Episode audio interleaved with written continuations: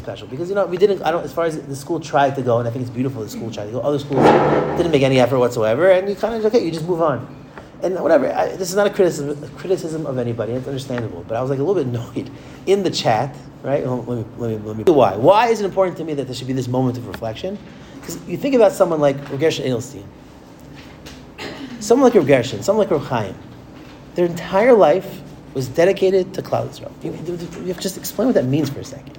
Do you understand what it means to have people coming to you all the time? You're the final word for every major communal issue.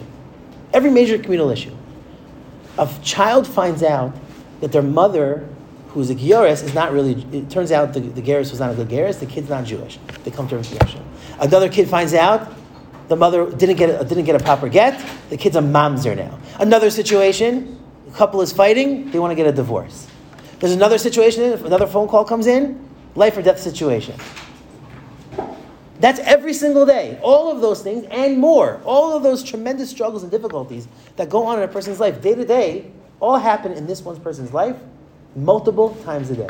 I personally, I think I mentioned it, you know, I think I mentioned it when it happened, but basically the same day that it happened, where a particular person had called me up. Their, grand, their grandfather was passing away, their family was back in America, and they had called me to ask me whether they should continue resuscitating the grandfather or to basically withhold, you know, medical support. And I, I was shocked. And I was shocked of being in that mode, being in that situation. I'm not that old, right? I'm not even 40 yet. And that was like an incredibly intense experience of feeling like, oh my God, the weight of someone's life is on your shoulders. The decision whether or not to withhold medical treatment or to continue resuscitating is on your shoulders. They're asking, Rabbi, what do we do? Is a moment. This is a period of moments. This is a situation of moments. Another couple years ago, and I'm still reeling from these things. Again, I'm not that old. Another girl calls me up, and she says, "I have a friend, who, and you know, I'm trigger warning. I'm going to be talking about uh, abuse. You know, a certain type of abuse. A girl, a girl calls me and says, "My friend was feels like she, she needs to speak to you. She has reason to believe that she was blah, blah, blah, abused." She, but she's calling anonymously. Please be, you know, please, are you able to speak to her? I spoke with this girl on the phone. I talked her through all the different challenges that she had, the tremendous difficulty, the pain, the sadness that she felt, talking to her about the inyan of tshuva, that she can do. She was blaming herself, and I had to remind her, I had to convince her that she was the victim in that situation. And I got off the phone, and I could just, I only could yell out this, this intense scream of the pent up feeling of like, oh my God, that's a really heavy thing to deal with. I'm not that old. Right? Recently, my wife gets get a phone call in the middle of the night. One of her students' husband had a mental breakdown, went up to the top of the roof, was about to jump. Her wife, his wife, sorry, his wife, and you know they're only married a couple years, with a baby, uh, a one-year-old baby, called the cops. She tried to explain. She has very bad bad Hebrew. She tried to explain to the cops what's going on, and the cops thought they heard from her that he was being physically abusive to him put him, arrested him, put him in prison. This is over Yom Tov and Shabbos. They then put a 50 day restraining order upon him that he can't come back to see his wife and see his kids. This is, this is what my wife has been dealing with the last couple of days, trying to offer support, guidance to, the, to this couple. This is not normal day to day experiences. And they're like, again, I'm not that old, and this is really intense stuff. And I'm not dealing with this stuff, Baruch Hashem, Baruch Hashem, on a consistent basis. Can you imagine somebody's dealing with this on a consistent, day to day basis, these types of problems? You know what happens when someone's an oncologist? My brother's father-in-law is an oncologist. He's a you know, cancer doctor. My father's going to be a pediatric oncologist. It's very intense. Can you imagine every single day, probably on average, this doctor is coming home with at least losing one or two patients, even three, God forbid, a day. And how do you go back to your day to day life? How do you go back to being a spouse, to being a parent, to being a friend? That stuff really wears on you. That stuff really, really super intense. How does a person do it?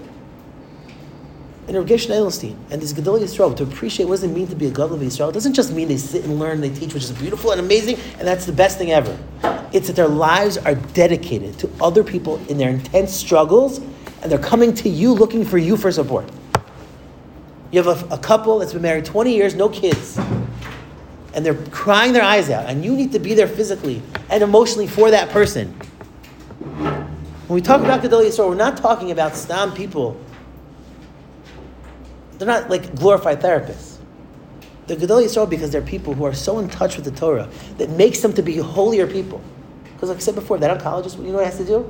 He has to compartmentalize. When he comes home, he has to be a father, he has to be a son, he has to turn that off. He can't bring work with him at home. Can you imagine how hard that is for somebody who's dealing with so many different communal issues? Your final say is the word. And to have the connection, the emotional connection, the neshama connection with other Jews, to be the leader, to be somebody who is going to be there for their time, in their time of need.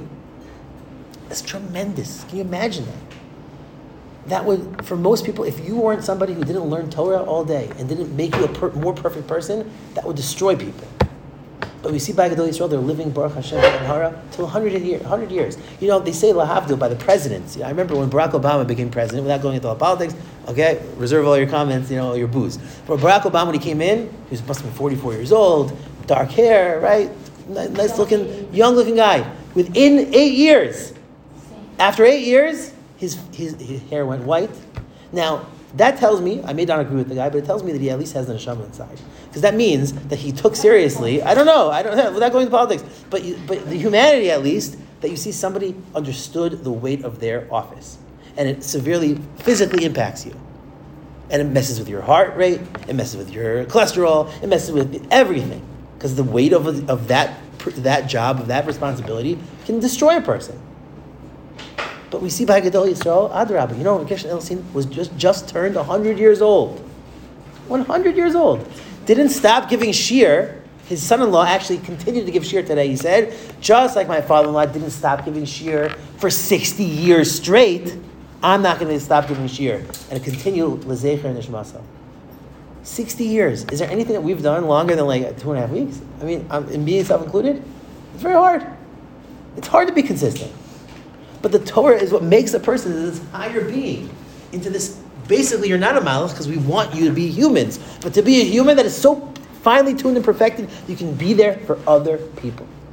I think that's tremendous. I think that's something that we really have to think about. When we talk about we're not talking about random dudes, random people. We're talking about people that become neshamas in a guf, not gufs that happen to have a neshama.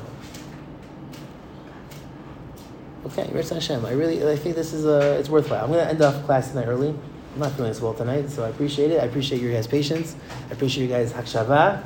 And Ritz Hashem, we should be zocha to become better Jews who are there to help other people. If we can take one percent, they say by a levaya, by a funeral, the midos, the attributes of the person that was nifter, are flying in the air, and you're technically able to like grab onto those in a in a in a mystical sense to take on upon those attributes the attribute of consistency, the attribute of caring and loving other people, and being there for other people who are in need, you don't have to be the Gadol Israel for that.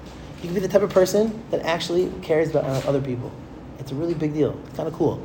Because when you become that type of person, a giver rather than a taker, you'll, you'll, you can put your head on, on the pillow at night and feel like you're doing your job. Okay, ladies, have a wonderful night. All the best.